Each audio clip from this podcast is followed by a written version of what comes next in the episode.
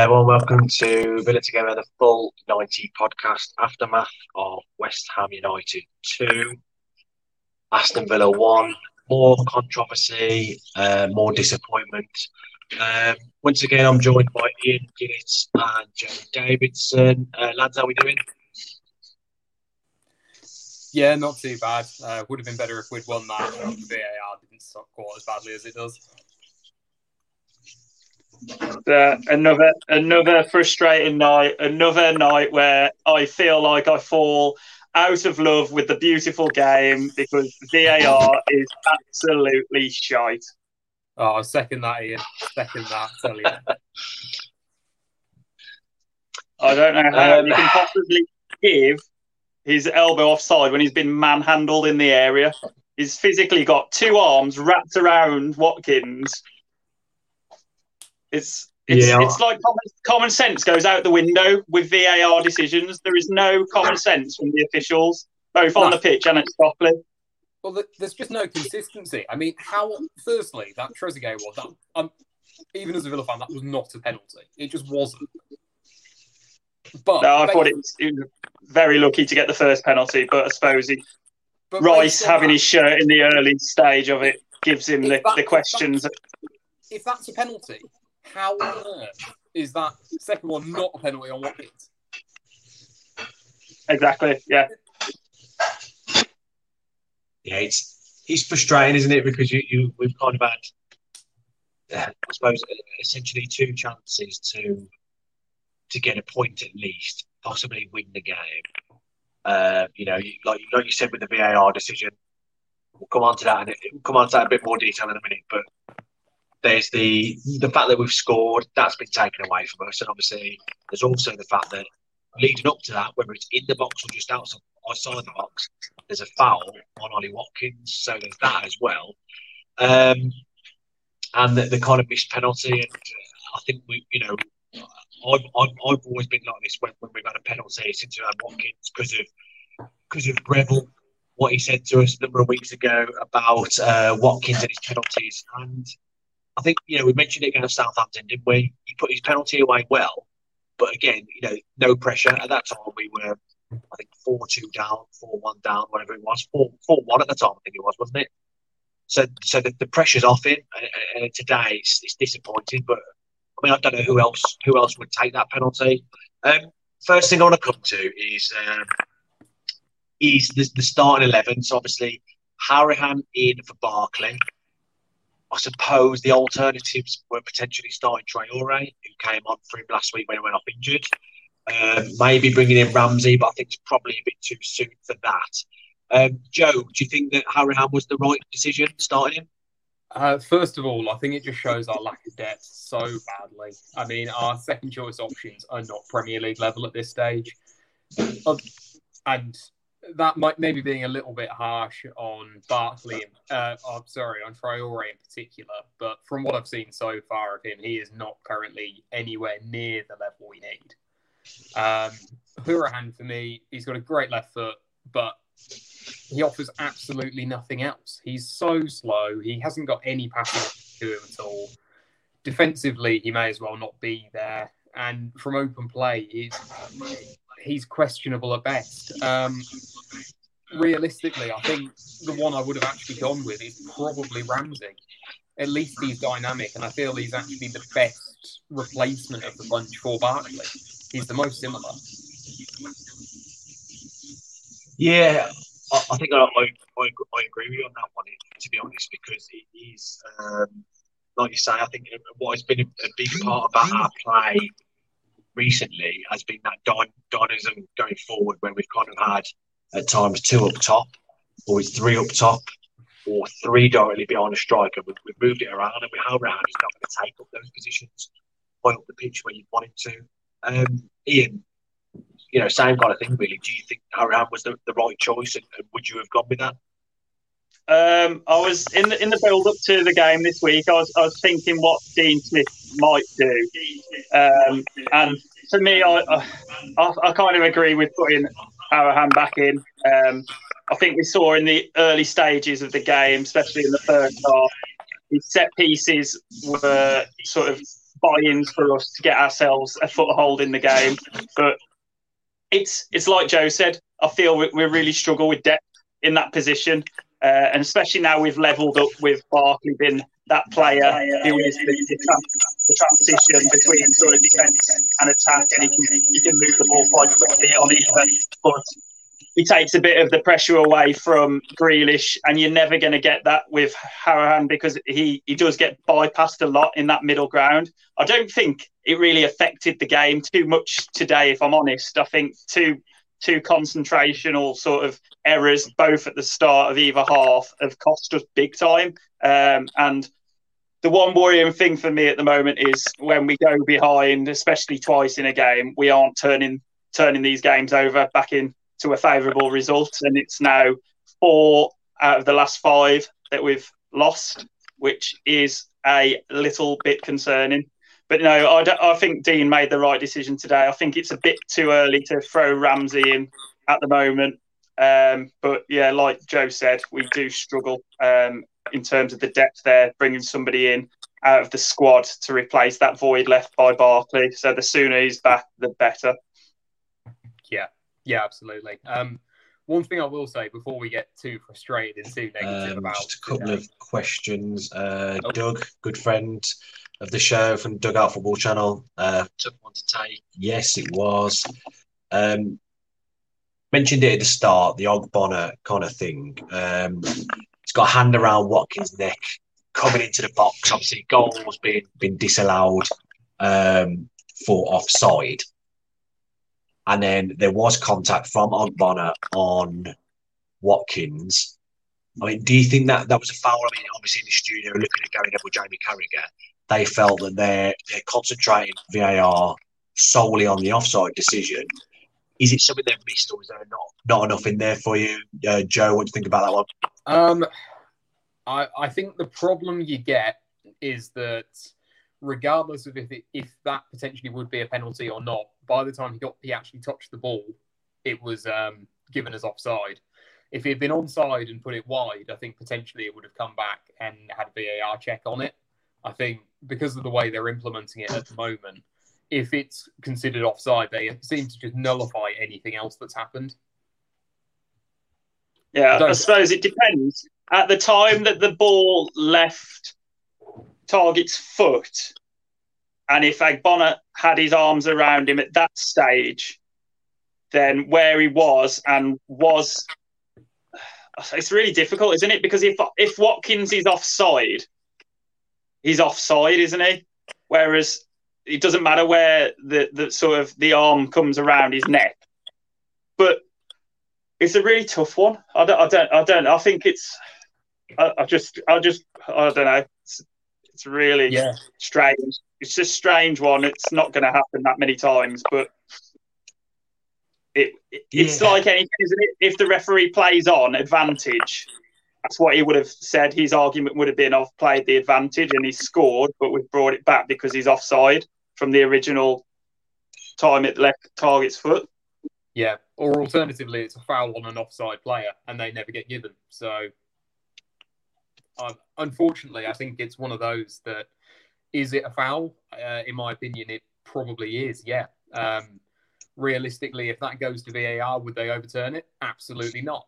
As we've as we've seen with the initial uh, penalty on Trezeguet, there was far less in that one. What What about the goals? They've, got to move on to the goals. So the first goal, um, ball comes in. It's a, you know West Ham have had a bit bit of a chance. We've got I think Matt Targett's blocked uh, an effort that they've had from the edge of the box. Corners coming. We mentioned this. I think you said it just before we came on, Joe, about the goals that we concede. You know, they're, they're free kicks, they're set pieces. You know, they're worldies. We conceded goals. It's happening. You know, they're all similar. It's the same kind of thing. We mentioned against Southampton, the goal we conceded from a set piece coming in from James, I think it was the first goal, Ward-Prowse into Vestergaard.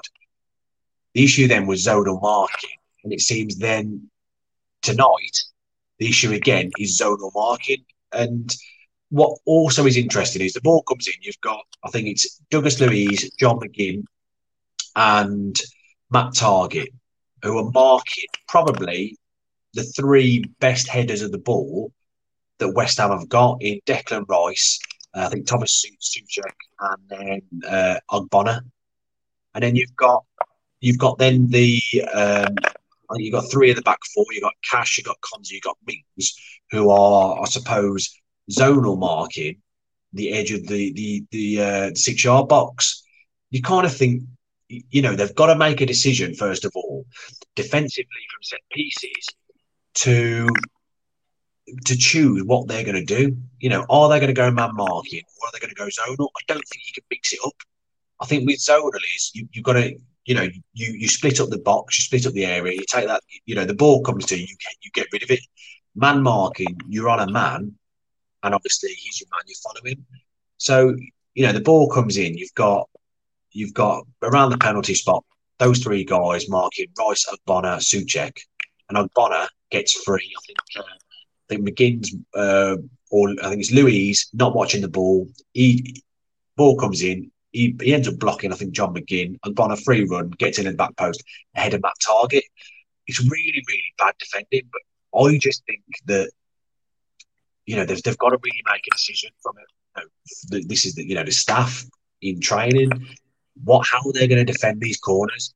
Choose zonally all man marking, not a bit of both, because you know we've seen a lot of time with set pieces, we're pretty poor defending them, and I think we've got you know they've got to make that decision.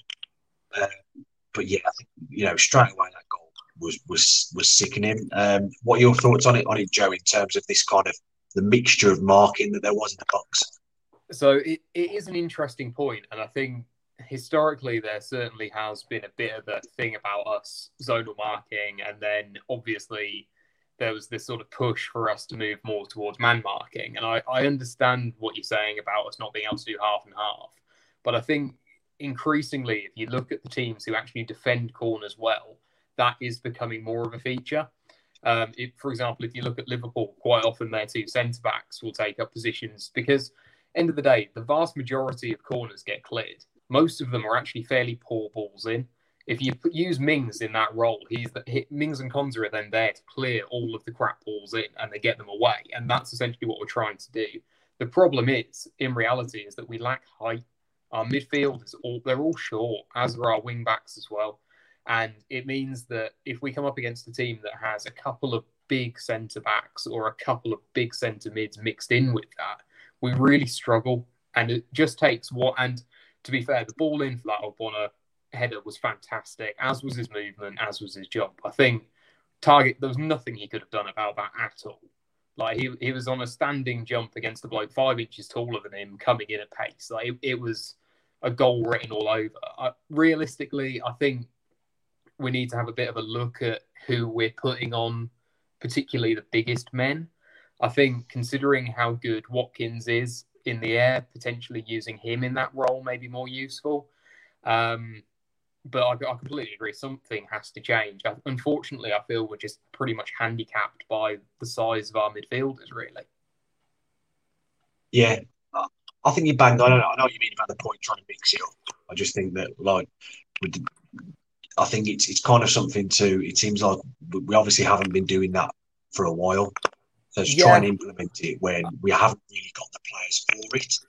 Yeah, I, um, just before we bring our first guest in, um, Ian, what are your thoughts on that that first goal? Obviously, conceding it early, just you know, it's it's frustrating because if, I, I feel like it, especially uh, in the last few home games as well. I feel like we think the first ten minutes is going to be like a write off, and then we wake up.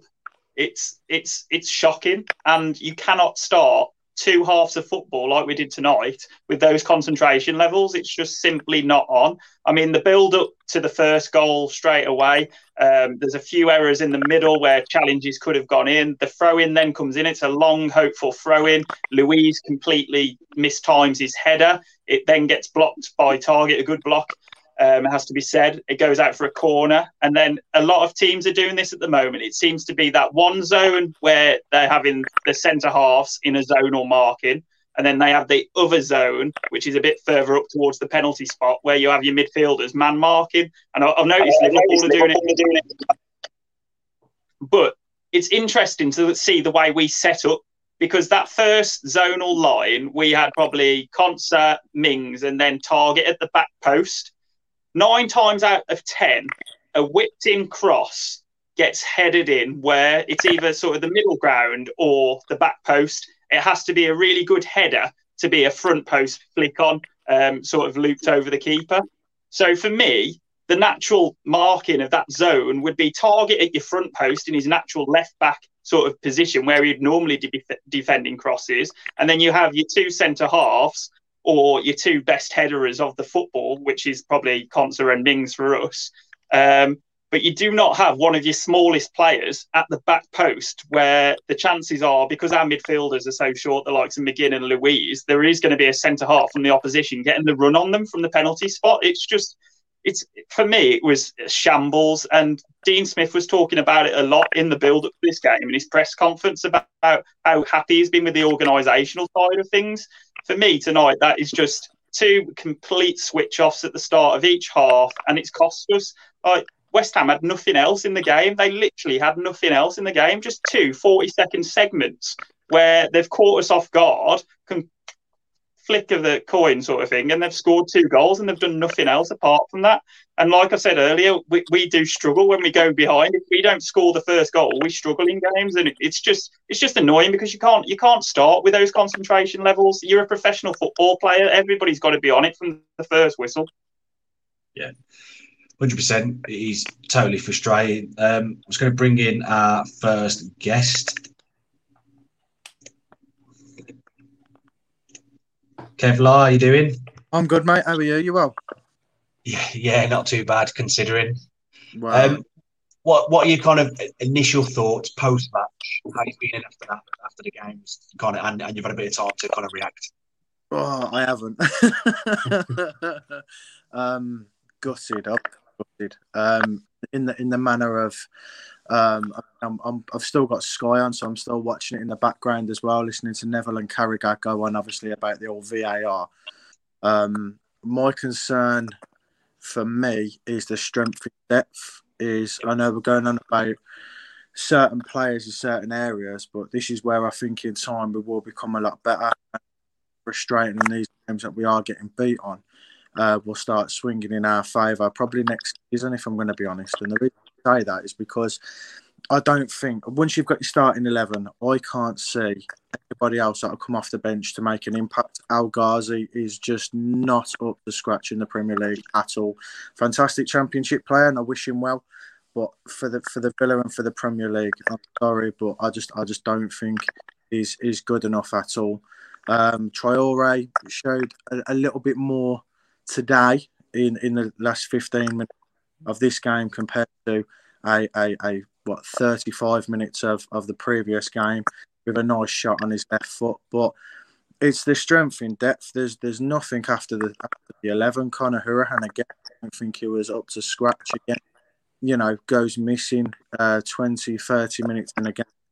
Um, it's just concerning the fact that at, at this initial stage, um, we don't have any come off the bench to influence the game body to kind of steady the ship.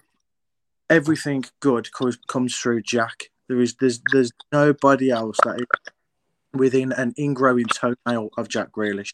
There's nobody better. Yeah, I think it's a good point you make about the strength in depth because obviously going from from last season when we finished 17th, I suppose the aim this season is, is just to improve on that. Uh, I think the main thing is we don't want to be having a relegation running towards the end of the season. Mm-hmm. Um, obviously, we had a decent start, so that gives us a good kind of chance of, of not having a relegation uh, fight. Obviously, Barkley's got injured, so you've had, got Hourihane comes in, so instantly that that weakens your first your first team, also weakens the bench.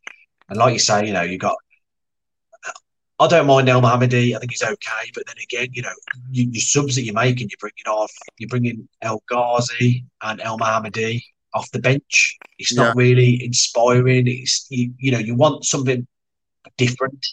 Yeah. Are those two players anything massively different than the guys they're replacing? Backward step, if anything. And I think Ollie Watkins needed to get off that pitch, and nobody we could replace him with. And I felt so sorry for the guy because even with the VAR, you know, goal. He, his his head was shot, and Trezeguet is the same as well.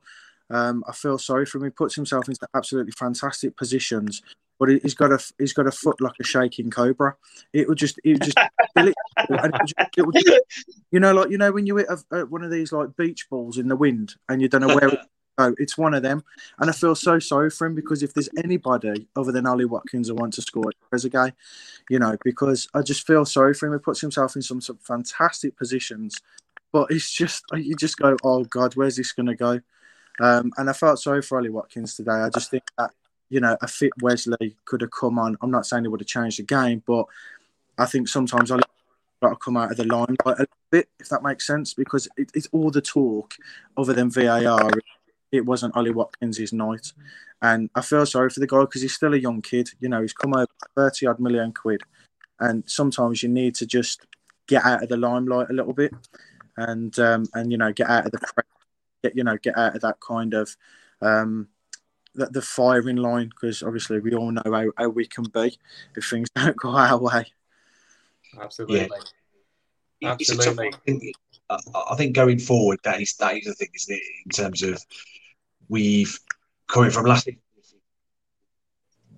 next thing to do is to get other players in. But it's a good point you make about Wesley as well. Um, he's been named in the 25 uh, man Premier League squad, so uh, there must be a, must be a feeling that I, I, know he's he's kind of back in light training. Must be feeling that he's going to be back at some point because you know that they could register him in January. Um, and I, I, think it's a good, point you make about him because when you're looking at uh, Watkins and it's not going his way, or you know you want a bit of something different, then bringing Wesley on, he's a different kind of player, isn't he? So that would be something going forward. And you could even play Wesley deeper. So you could even have him. Um, I don't know if, if, if false nine is correct uh, terminology, but you know we're saying about we're not winning the balls or this, that, and the other. Well, maybe you could play him a little bit deeper to win that initial ball or to hold the play up, or you know a big focal point, someone to say, "Ollie, I'm going to win this ball." There's nobody around me that's going to win this. I'm going to get on, make you run, or ultimately hold the ball up and and let the let uh, John let Jack Grealish, you know, go into the pockets of space potentially. But I just there needs to be different. If we're going to have a big tall guy playing, I can't see anybody better than in our at the moment. Where's that man? And maybe sitting just a little bit deeper. Yeah, it'd be interesting to see what uh, you know what the plan is or what the plan could be uh, when Wesley comes back. Um, just before you go, uh, I know we're on the losing side I think I know who you're going to say, but um, pick a man of the match for us. Pick a man of the match. Cool, blimey. I don't anybody you can give man of the match to other than Jack. I don't, I don't week in, week out, personally. I think Jack absolutely he's light years ahead of anyone. Light years ahead of anyone. Um, I, I, young hero, somebody that I really, really like week in, week out, for me is Matty Cash. I think he's great. I think he's, you know, he's, he's, he's well worthy of, of the money that we've paid for him. Konsa, I feel sometimes I feel sorry for Ezri Konsa that things next to him, if I'm being brutally honest, because I think Tyrone can be a, of a, um, a liability at times. He likes to go forward. Um, a lot. Douglas Luiz again, he can he can do things, but I just think he can be a bit rash. Um, that you know, Trezeguet, I, I, want him to score so bad. I really do. I just want on target in the back of the net. Um, I think we're going to be okay. You've asked me for a man of the match, Jack, but I just think for the Villa going forward, I think we'll be okay. I really sincerely do. Um, and I just think the season for us will be next season when we've in depth and when we can get these players bench that can, that can create a bit of change. We've got, I'd say, nine, eight players there that are that are of a good Premier League um, stature, and I just think after that, then we can build and, maybe get twelve of them players. Um, but like you said, people like uh, Elmohamady, the bench for me, is not a Premier League player at all by any stretch, and uh, Ghazi as well would think that. I rate what he'd done for us at Wembley, you know, getting the goal again off his shoulder um, you know, but it was a goal nonetheless. And you know, with with everything that um, he did Ramadan as well and everything, I was very very big of him. um, to have done something like that uh, for going forward. But I think he's took the Villa as far as he as a player. I wish him all the best, but we're Aston Villa. We are sleeping giants, and we need to wake up and we need to stay in the league that we founded. Yeah, we've said this um, for a couple of weeks now. Hopefully, we'll bounce back next week. I say next week. It's Friday. It's Friday night against Newcastle. Newcastle. That's if it goes ahead. But uh, yeah, massive thanks for coming on, mate, and uh, I'll speak to you soon. No drama. Thanks for everything that you're doing up the Villa. Keep the faith as well. The city is ours, always will be. nice one. Care, Cheers, Kev. Speak soon, mate. the Villa. Um, right, we're going to bring on um, someone who's going to have a different uh, perspective on the game. Um, probably he's going to be a bit happier than us. Chris, how you doing? Good. How are you guys? Um, so we've got Chris on here from the Green Eggs and West Ham podcast. Um, what, what are your thoughts on the game? I, I think judging on social media and what kind of the post-match reaction from Jamie Carragher and Gary Neville, it seemed like that they felt that West Ham were a bit lucky. Do you feel like you've got away with it there? Uh, I felt like we were a bit fortunate, but I think Villa, you know, at the end of the day, you, you didn't take your chances. Uh, we can, you know, we can discuss, you know, uh, from the West Ham side, a lot of people are quite angry at the refereeing uh, of the match. Uh, I think there's some to be that, that, some to be had there, but I think both both teams maybe missed penalties that should have been given. Uh, I, I think at the end of the day, we were we were a little bit fortunate, but Villa created the better chances. They just weren't able to put them away. Yeah, I think um, yeah, it's one of them know, I always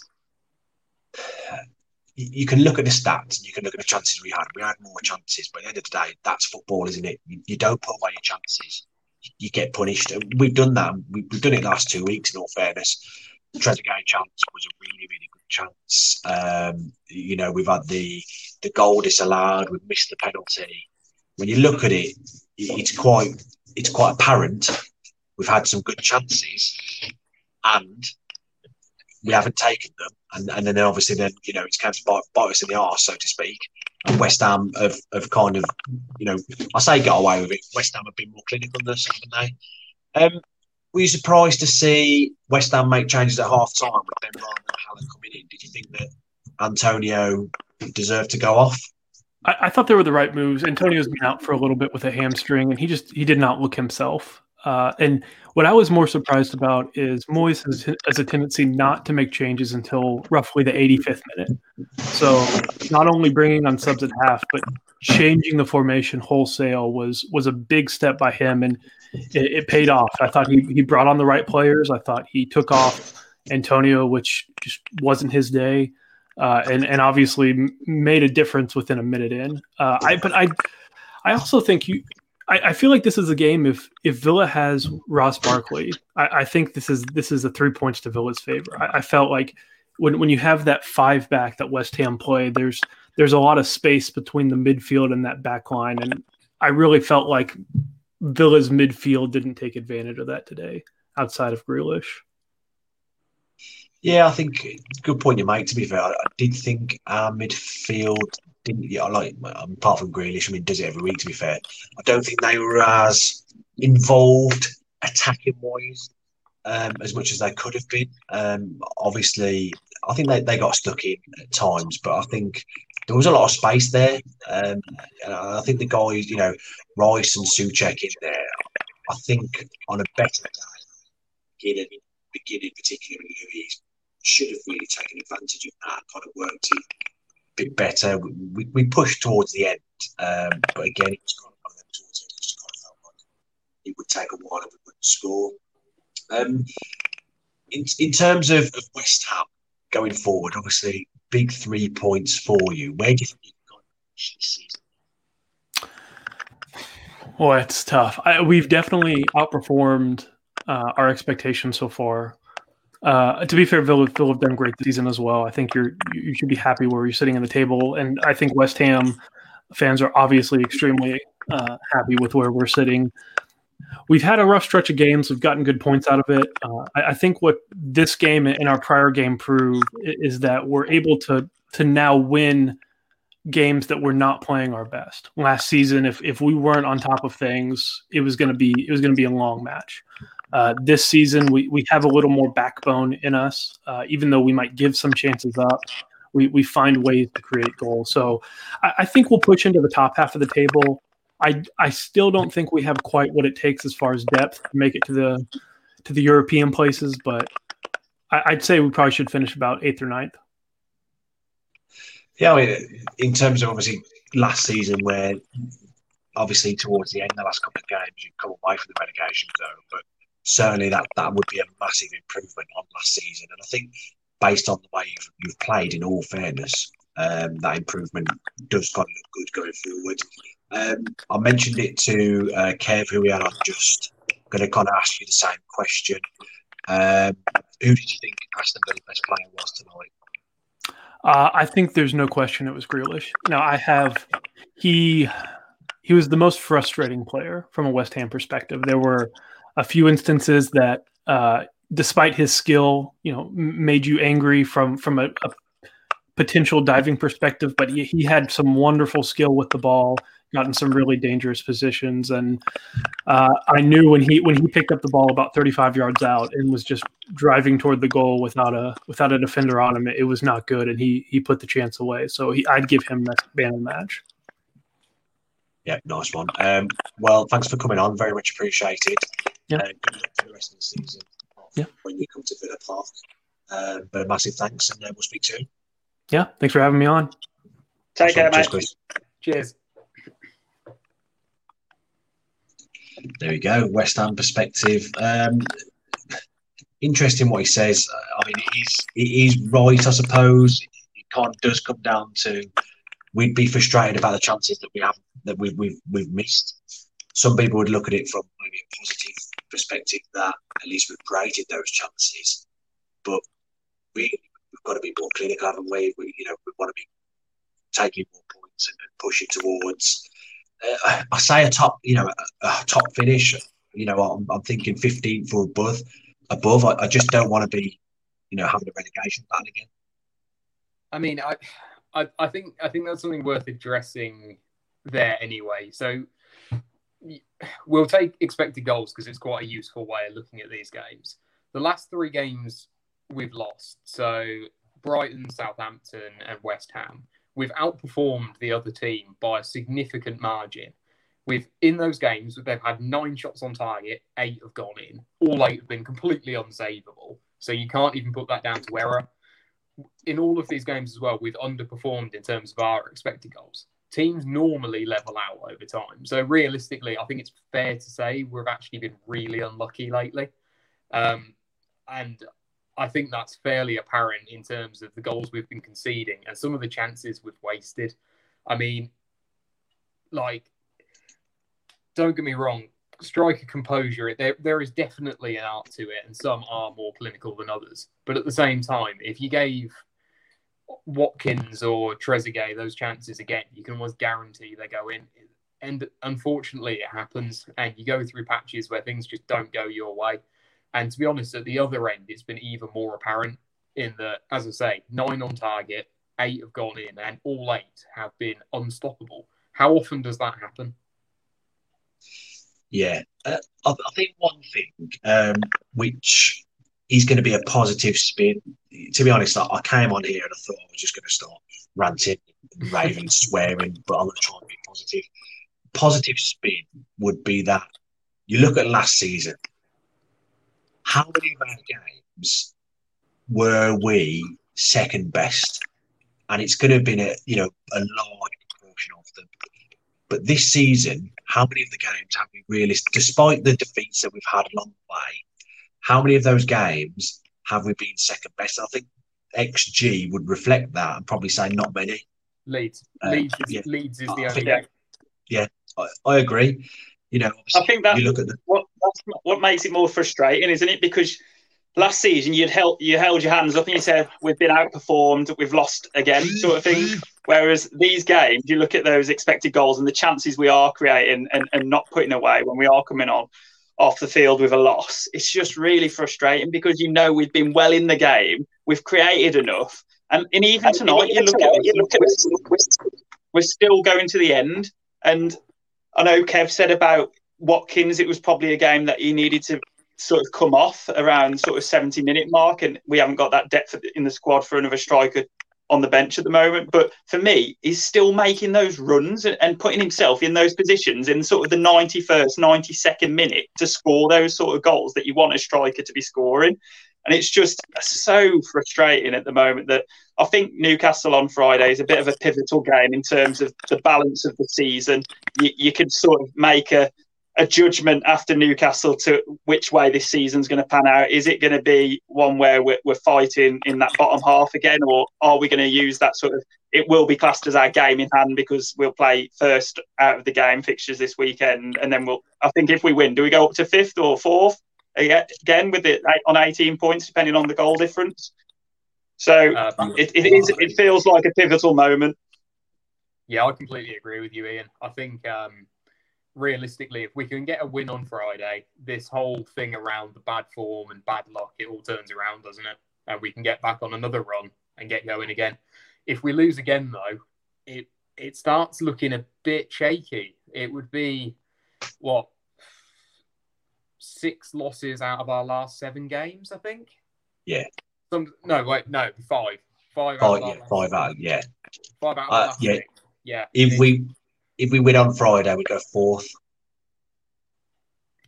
Yeah, so, it, it, and then you, you're, you're looking at the table and it's looking all healthy again. It's it's just frustrating at the moment, isn't it? Off the back of a loss, where you think we've been well in the game, we've created enough to, to win the game. It's just two lapses of concentration have cost us either either sort of the start of either half, and um, yeah, hopefully we can put it right against Newcastle on Friday and, and get that momentum turned in a winning direction again. Yeah, I mean, you mentioned the you know we created enough chances. Um, just just from looking at some of the stats, um, West Ham six shots, we had sixteen, um, two hundred seventy-one passes for West Ham, twenty for us. Um, you know, clearances they had twenty-eight to our seven. Um, 697 touches in our favour against 416. Um, you know, when you look at things in, in terms of of where we had the ball, um, which which is which is going to be you know vital is when you're looking at, at kind of zones and, and, where we've got the ball and touches. Um, we didn't have the ball in the six yard box too often. Um, I, I, think the only time really was, was I think uh, Trezeguet's opportunity. Um, you know, in terms of, of getting getting in there enough, but it is frustrating. I think you know XG does really reflect it, as Joe said. When you look at the, the last what four games, is it? And we have completely massive. The XG for this game, I think West Ham um, had an XG of 0.57. Our XG was 2.39. So it is like Joe said, we've outperformed it massively. Um, and it just goes to show, I think, you know, even the goals, the goals they score, they're not they're not you know easy chances. Um, you know, we, have missed a couple of easy ones where you look at um, you look at the the uh, header uh, xG of 0.22, uh, Jarrod Bowen's goal xG of 0.13, and then you look at um, Trezeguet's chance. You know, which uh, you, you kind of look at it. It's a great save. I haven't really looked at it again. I know Trezeguet can do better, but it, there was questions whether actually it was going on target. Um, I think I it think probably was just uh, yeah. I, I, but um, an XG of 0.63. Watkins would have been offside in the build up to it, guaranteed. yeah, probably, yeah. VAR would have found it. But, but strands of his dreadlock would have been called off, wasn't it? yeah, yeah that, that's what it's going to be now, isn't it? His hair's offside. um, but that was that that chance 0.63 xg kind of reflects how good of an opportunity it was. Um, obviously, Ollie Watkins penalty 0.76. Um, we, we, know that you know that's a um, good opportunity. Um, Ollie Watkins 0.42 xg um, opportunity in the 36th minute. You know, we're, we're creating these chances. They're really, really good chances. And obviously, for people who don't know massive amount of XG, it's kind of it's it's it's a it's a decimal based on the likelihood of, of someone scoring a goal, and it takes into it takes a lot of things into consideration, such as distance from goal, um, the player, the ball coming in, uh, works out a decimal based on the likelihood um, of them putting away the chance. And when you, you, consider that the West Ham chances, both of which were uh, 0.22 and 0.13 xG, they're kind of not easy chances. And we've got three that are around 0.5 um, xG chance. You know, it's kind of it kind of shows, really reflects the chances we had, not just chances, good chances. Um, also, I mean, we've mentioned Jack Grealish. Uh, you know, the guests have mentioned Jack Grealish just to kind of put his stats into context. Um, three shots during the game, two shots on target, obviously one goal, five key passes, 89.1% uh, percent accuracy. Uh, I always think a player like Jack Grealish, we know watching him, uh, uh, and Joe mentioned last week about Traore passing the ball backwards. I think 74% of his passes last week went backwards. And you look at Jack Grealish, I mean, realistically, how often does he pass the ball backwards? Uh, you know, it's, it's not often. Um, and he's a guy that does take risks. Um, you know, he likes to, to pick a pass. So to have got a passing accuracy of, of almost 90%, a guy who is looking you know, to play a perfect pass, always looking to get the ball forward, just reflects his quality. Uh, I thought, you know, he, he was fantastic. Um, I, mean, aside from Grealish, um, Ian, is there anyone who kind of stands out for you? Um, I, re- I really like um, Konsa with with every game he plays. I mean, apart from their two opportunities today, our defence hasn't really had to do that much. So it was it's hard to, to, sort of judge him on that. I mean, Antonio coming back from injury was a bit of a disappointment. I looked at West Ham on paper at the start of the game and I thought, oh, this is going to be a tough game. It's going to be they're going to be trying to bully us. They've got some big units in there with the likes of Rice, Ogbonna, uh, Antonio up front. Um, but it didn't it didn't sort of happen that way. And I know with Jack when he gets the ball um, and people try and get a challenge in on him, and it does break the game up. And I can see I can see the frustration of the, an opposition team. Um, but yeah, Jack was the standout player once again. I thought he got on the ball really well, considering we didn't have Barkley. I thought they were going to sort of do a job on him and try and sort of put three round him every time and, and sort of really limit the space he got, um, but he did really well in those small, tight areas. There was one just, a bit of brilliance on the edge of the box where he got himself away from three players um, and got the cross in. And Watkins probably should have done better to get over the header. It just ballooned off his head and went up over the bar. But yeah, um, I thought Luiz again was was decent. Um, some good long range passing in there, and some good interlocking stuff in the middle with McGinn and Hourihane. If he sort of hadn't have had that slip in the build up to the first goal and misjudged that header, we might be talking about at least a draw tonight. Um, but yeah, apart from that, for me, a standout was Grealish, Luiz, and, and, and yeah, Konsa, and probably um, yeah, I don't I don't think anybody else deserves that much of a, a mention. It was it was a, it was a tough game because it was a, it was a it was a bitty game. I thought, especially the end of the, the first half, there was a lot of sort of um, back chat from both West Ham and, and, Villa players, and it was getting frustrating to watch. But yeah, I don't know. What do you guys think? Any any other standouts for you? Uh, I thought Matty Cash played pretty well again. Uh, he's one we mention every week. Um, his pass into Grealish for the goal was excellent, really decisive, a brave pass to uh, pass it into the middle like that. Um, end of the day, a bit more of that, and we'd probably be doing better against these low blocks. Um, I thought, I mean, Grealish man of the match. There's no question about that. He was fantastic again today. Uh, Luiz sprayed the ball relatively well, I thought. Um, Konsa, okay, I guess. It, it didn't. I, I, don't. For me, he wasn't a standout today. I think getting beaten for that Jarrod Bowen header wasn't ideal, um, and really they didn't have a lot to do.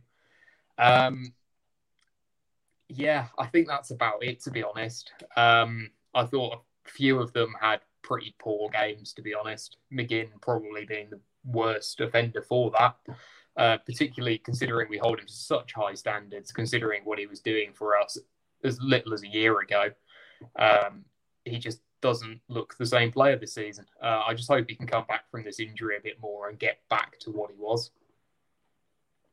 I think with McGinn, he's, he's one that, that I've been kind of keeping my eye on a bit uh, because it does it does kind of seem like a bit of a concern.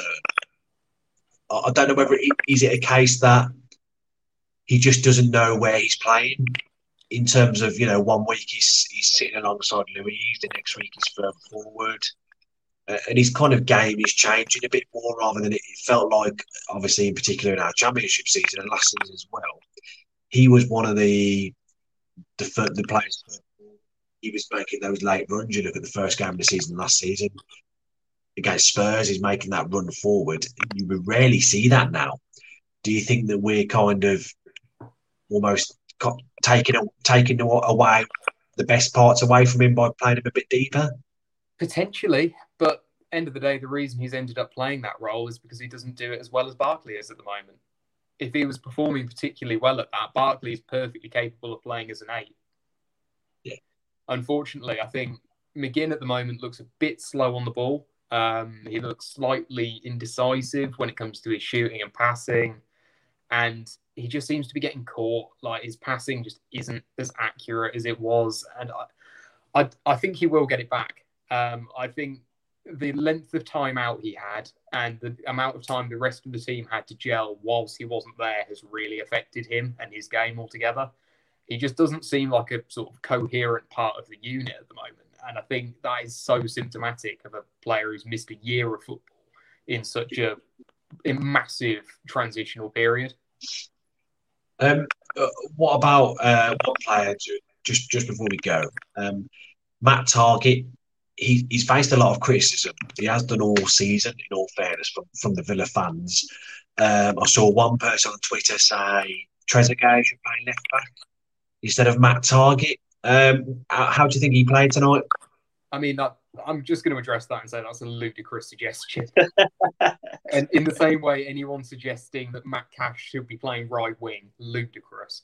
Um, Targett today just to go off uh, someone else's, so this isn't even my opinion. Uh, he was rated at a 7.3, which is the second highest on our team today, uh, according to SofaScore, which is a fairly reputable stats website. Um, he could do nothing about that first goal. That wasn't his fault at all. Um, he got forward quite a lot. Uh, I felt his delivery was a little bit iffy at times, but considering he's constantly lambasted for his poor defensive work, I don't think he really did anything wrong today. He's just it's it's become the sort of go-to call now. Any goal is Matt Targett's fault, and it, uh, it's getting a bit ridiculous. I think. Yeah, yeah, I agree. We, addressed it right at the start of the season, didn't we? That I think with with Cash, he's got Trezeguet in front of him. He's always going to get back. Targett's got Grealish in front of him. Not saying that Grealish going to get back, but it's not really part of his game to get back and make those tackles. He kind of gets back in person um, just to be there, but not necessarily making those tackles, whereas Trezeguet will. I think sometimes that goes against Matt Targett, but people don't take that into consideration. Do they just think he's a terrible defender? Um, but he's certainly, you know, the best left back we've got at the club. Um, um, just on that point as well, it was him who put the ball in for Watkins for the disallowed goal. Yeah. He it, he was about two millimeters away from assisting the equalising goal. At yeah, end of, the, end of the day, considering the lack of quality we had putting the ball in the box, do we really want to drop the one guy on the left, other than Grealish, who can actually put the ball in? Well, we're looking at. I mentioned Jack Grealish's stats, uh, where he got five key passes. Matt Targett four key passes um, 80% um, passing accuracy, seven aerial duels won. It's pretty good from, from a left back in terms of his obviously he's clearly got stuck in well. His passing's been decent, and, and to have your left back making those key passes, um, as you said, Joe, he's, he's, a good attacking outlet, and you you take him out of the game. Realistically, you'd put Neil Taylor in a left back. I don't, I don't think he'd make four key passes in in a season. realistically. Uh, exactly. He's, he's the best we've got in the position, and there is nobody in the squad anywhere near him. So it's not even a question at the moment, is he? He's, he's the first choice left back, and tonight he hasn't put a foot wrong, really. I think the first goal, it's just um, organisational structure from us as a team. I think somebody on the pitch has got to be leading that and saying, why have we got one of our smallest players marking that gap at the back stick?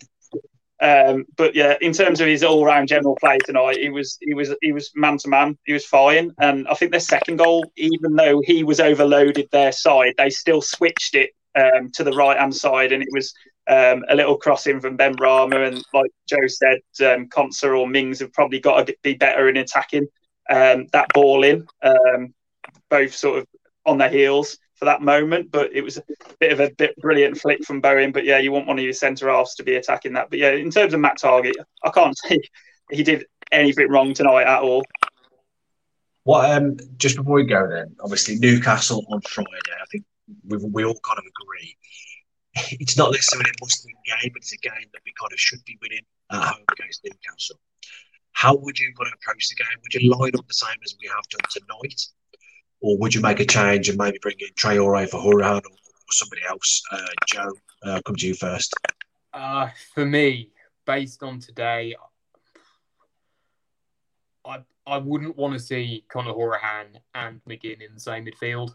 If I'm honest, I think at the moment their game isn't complementing each other particularly well, and it's leaving us with a very flat midfield without a lot of uh, dynamicism or passing range.